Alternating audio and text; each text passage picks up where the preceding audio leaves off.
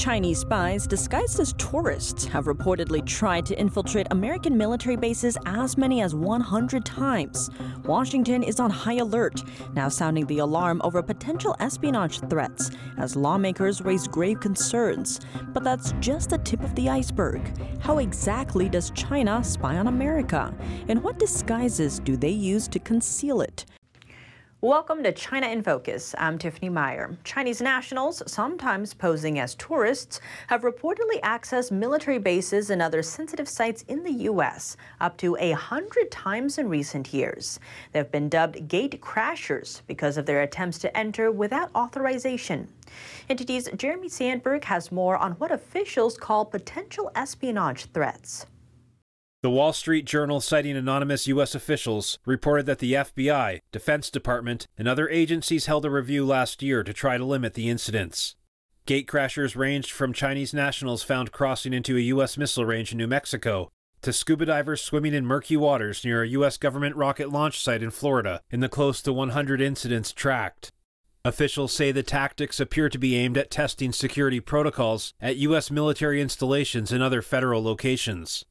The incidents that occur in rural areas with little tourism typically involved Chinese nationals who officials say are pressed into service and required to report back to the Chinese regime. Concerns over CCP espionage are high after a Chinese spy balloon crossed the U.S. before being shot down earlier this year. The Chinese government conducts uh, significant espionage activities inside the United States already for a number of years whether it's the coercion of a number of Chinese students in colleges in the United States, whether it's spy balloons that we allow to fly over the United States, and frankly, even satellites in outer space that are constantly monitoring the U.S. Representative Jason Crow, a member of the House Intelligence Committee, says Congress is considering legislation on the issue. That's over fears the growing number of gatecrashers could go unnoticed or be understated, as most trespassing laws are at state and local levels, not federal. Officials familiar with the incident say many of the trespassers are only detained briefly, then escorted out of the U.S. Jeremy Sandberg, NTD News. Here's a recent example of these gate crashers at work. Zooming in on Alaska, where in May, a vehicle full of Chinese nationals was stopped while trying to enter a U.S. military base. A drone was found inside. Some of the Pentagon's most confidential military technology and cutting edge war strategies are displayed inside this base. A new investigation every 12 hours. That's the rate of Chinese spying in the U.S., estimated by FBI Director Christopher Wray. The agency says China linked espionage cases have increased by 1,300% over the past decade. We consistently see that it's the Chinese government that poses the biggest long term threat to our economic and national security. Wray says Beijing uses every tool at its disposal to gain a strategic advantage over the U.S. That's including covert theft, forced technology transfers, research exploitation, and cyber hacks. The Chinese government sees cyber as the pathway to cheat and steal on a massive scale. So, how much of a threat is this? Here's a look at China's history of spying in the U.S. First, Microsoft revealed a big security intrusion by Chinese cyber spies in July.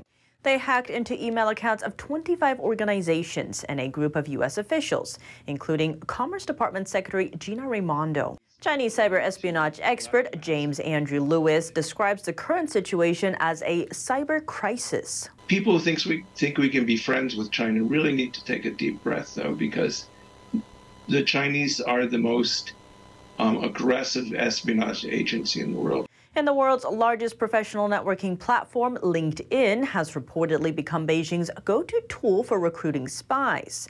Targets include former U.S. government officials. They will know your interests, your behavior, your geolocation, and they will start regurgitating back to you to shape your behavior. What's more, earlier last month, two U.S. Navy sailors were arrested on charges of selling sensitive military secrets to China. The charges demonstrate the PRC's determination to obtain information that is critical to our national defense by any means, so it could be used to their advantage. In both cases, Beijing directed the Navy sailors to hide their conspiracy and destroy evidence of the schemes. Beyond the military, Chinese agents also spied on U.S. trade secrets.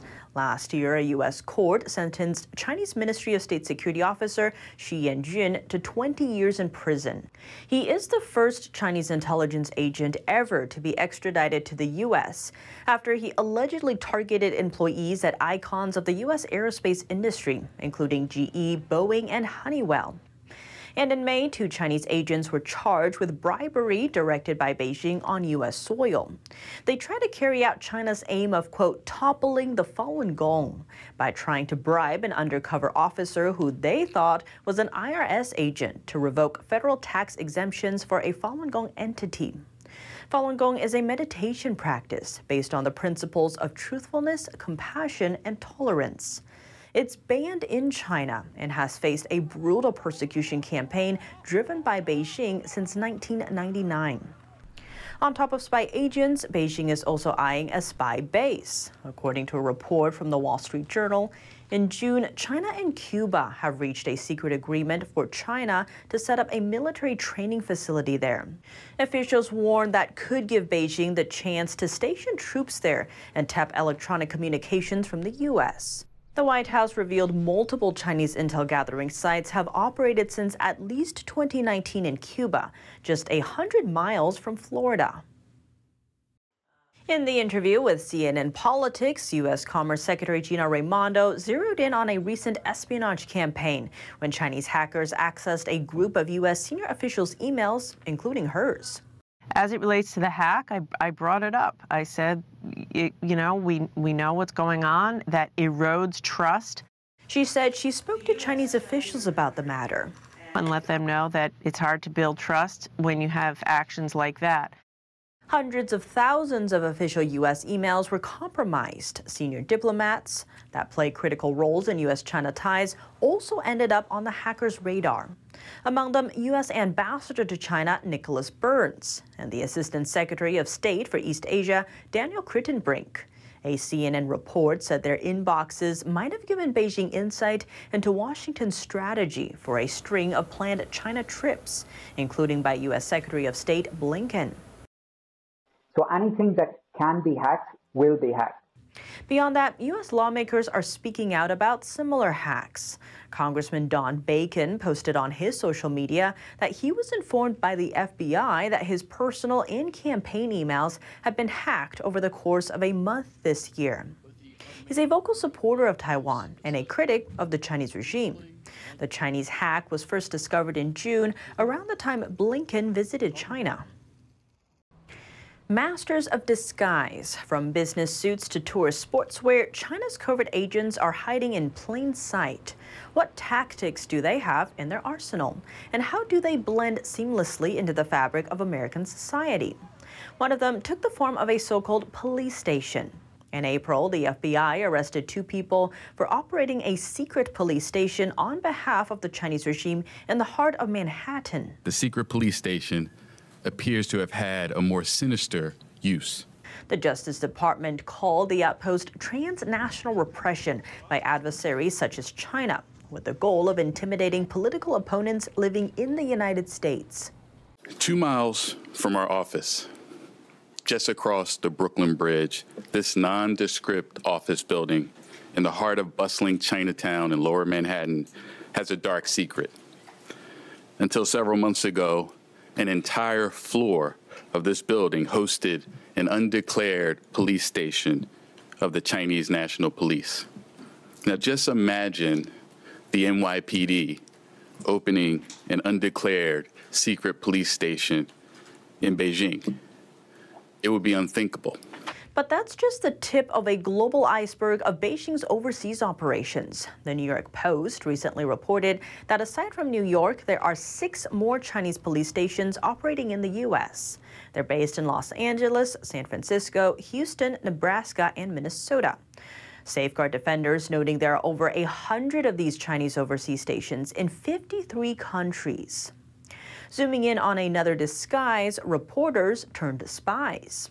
That's according to Chen Kai, an insider who used to work as a reporter for the Chinese regime's state newspaper, The People's Daily. He previously told NTD that a significant number of Chinese state media reporters working outside China are spying for Beijing. Reporters sent abroad are mainly from Xinhua News Agency, People's Daily. A considerable part of their task is actually doing intelligence work for the CCP. Chen says that a lot of state media reporters work under Beijing's intelligence departments.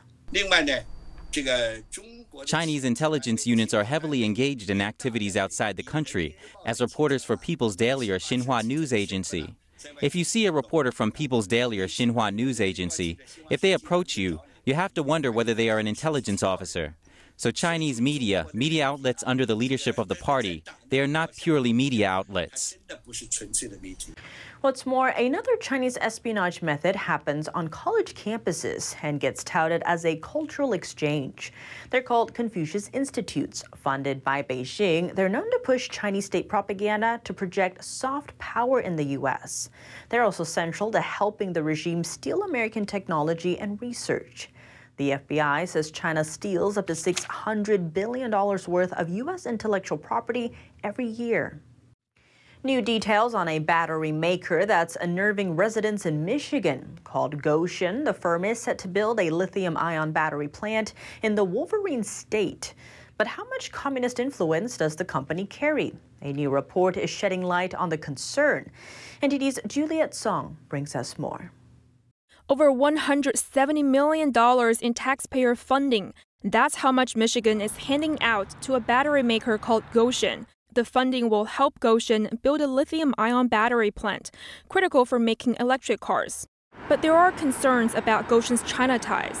Now, new details reveal that Gotion's parent company in China has a Communist Party committee operating inside it. The parent company also hired over 900 Communist Party members, including its CEO. The Chinese parent company has full control over Gotion. The information comes from a corporate report released by Gotion's Chinese parent company last year. It was first uncovered by news outlet The Daily Caller. What's more, the report said its Communist Party committee directed all members to watch Beijing's 20th National Congress last year and study the communist leaders' speeches. Michigan locals have staged protests against Gotion's new plant.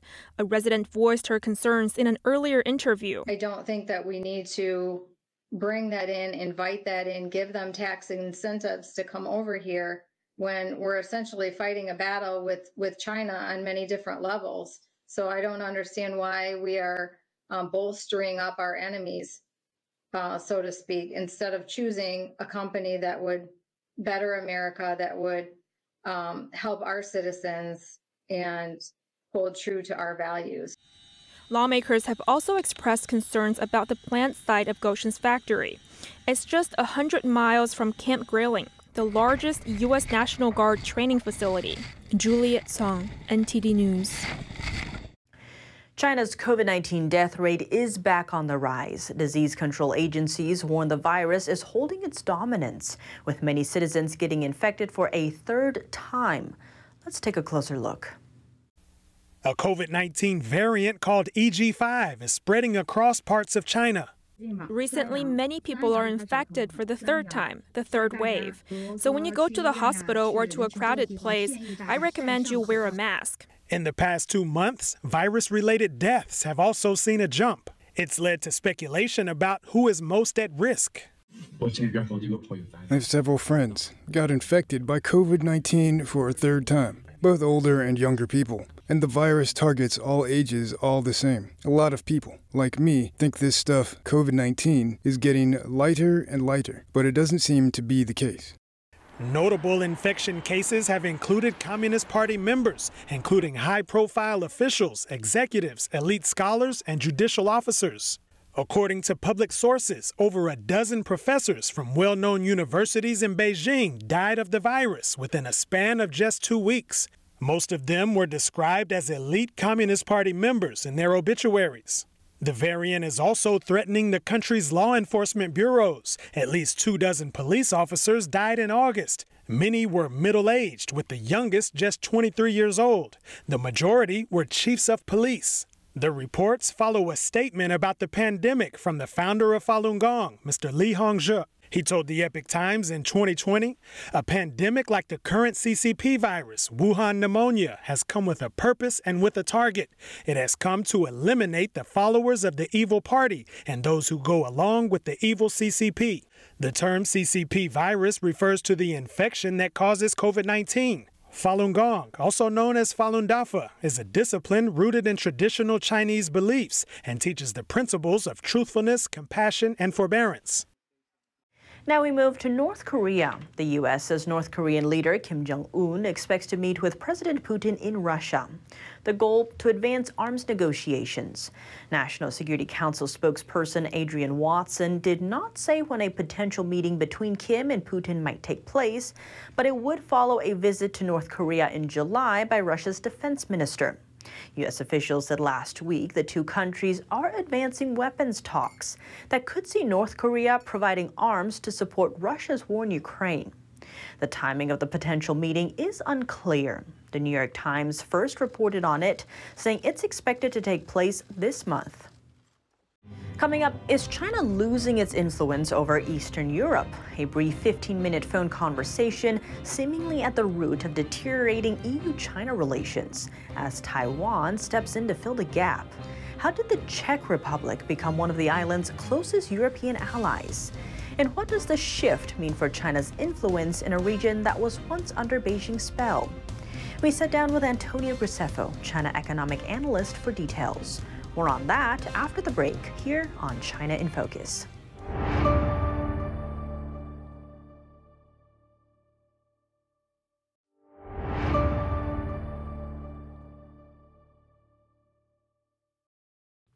Welcome back to China in Focus. I'm Tiffany Meyer. From Lithuania to the Czech Republic, Eastern Europe appears to be rethinking ties to China.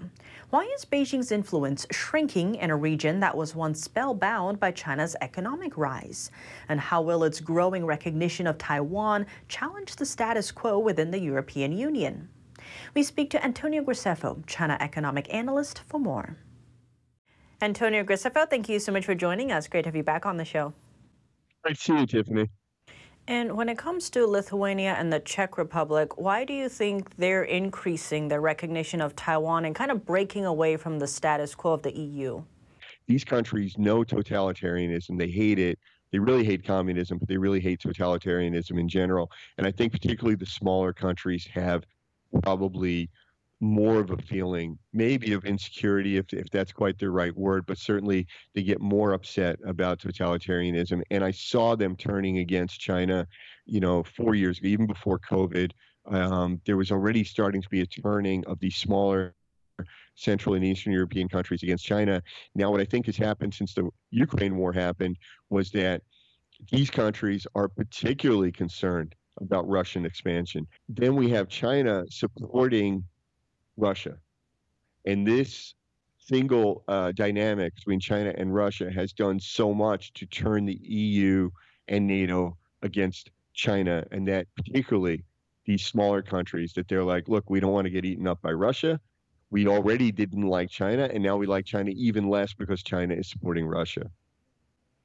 And Antonio, you mentioned earlier how, in terms of Lithuania being friends or almost partners with Taiwan, it angered Beijing. And it seems, in terms of the Czech Republic, China had quite an aggressive response there, too. In um, about 2019, when uh, the Czech Republic was trying to separate from Huawei, so China was threatening litigation. When it comes to these smaller countries, why is what they do such a threat to someone as big as Communist China? I think China just hates that anybody would turn on them. And what what I believe is that smaller countries sometimes are a bit more nimble. It's a little easier for the president or the prime minister of one of these smaller nations to just just make a decree and and and and make it happen. And um, so I think it's a little harder for a big country like France or Germany to change their their foreign relations or to change their foreign policy.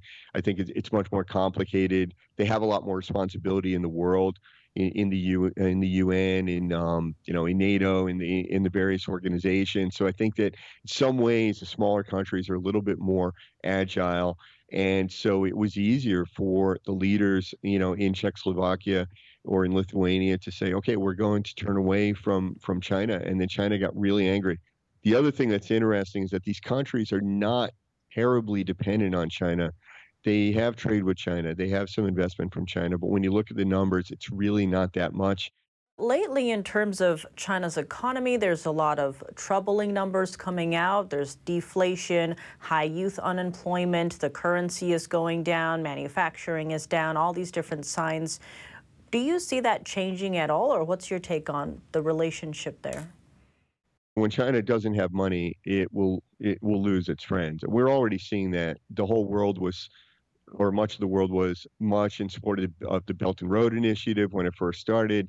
Now that the Belt and Road Initiative uh, projects are all going bankrupt and China has less money to throw around and, and to give to people, uh, people are souring on the Belt and Road.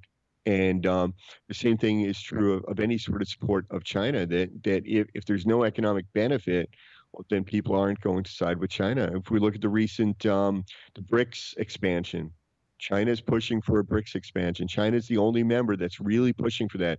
You know, India and the other members, they're saying, look, this is an exclusive club. If we let everybody in, it's no longer, you know, uh, exclusive. It's no, you know, what's the point? And China is offering, you know, access to the BRICS Bank. If people, oh, if you join the BRICS, you can borrow from the BRICS Bank. So money is always at the root of China's diplomacy. And now China is going to have a lot less money to spend or to give away and this is going to mean that China will lose a lot of its diplomatic support. And on that note, it seems with the EU starting it now, there's this trend of de risking, not decoupling with China. So we do seem to be dancing around that. But what's your take on why maybe we're doing that? I almost have not been this happy with foreign policy in a very long time, both of, of the US and, and, and EU and the way they're aligning with the G7 as well and Japan and so forth. But uh, I think de-risking is the right thing. I think um, we, we don't want to say to Beijing, well, we're completely decoupling. We're going to close all of our companies. We're going to pull out our investments. Uh, we're going to close our embassy. You don't want to do that. We don't want to turn China into the world's biggest North Korea. Uh, I'd like to turn China into the world's biggest Mexico, maybe. But uh, I think that de-risking is a way of slowly, steadily uh, shifting out of China. And given all of that, where do you see the U.S. China relationship going from here? I think that it's just going to worsen and worsen. I think that, and it should. And, and I know that sounds odd, but if we're to be honest, how can you have good relations with your enemy? How can you have cordial relations and scientific exchange with the country that steals your IP, that has spies in your country, that uh, is threatening you uh, uh, militarily, economically, that that has a stated and published goal to surpass the United States by the year 2050. By the year 2050, they want to surpass us economically, militarily, and diplomatically. How in the world can you have a good relationship with that person? You know, it'd be like me saying to you, Tiffany, I'm not going to kill you for like 10 years. So until then, could we be friends? Well, Antonio Graceffo, thank you so much for your time. It was nice to see you, Tiffany.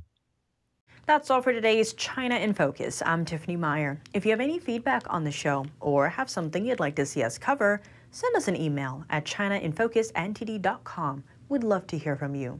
Thanks for watching. See you tomorrow.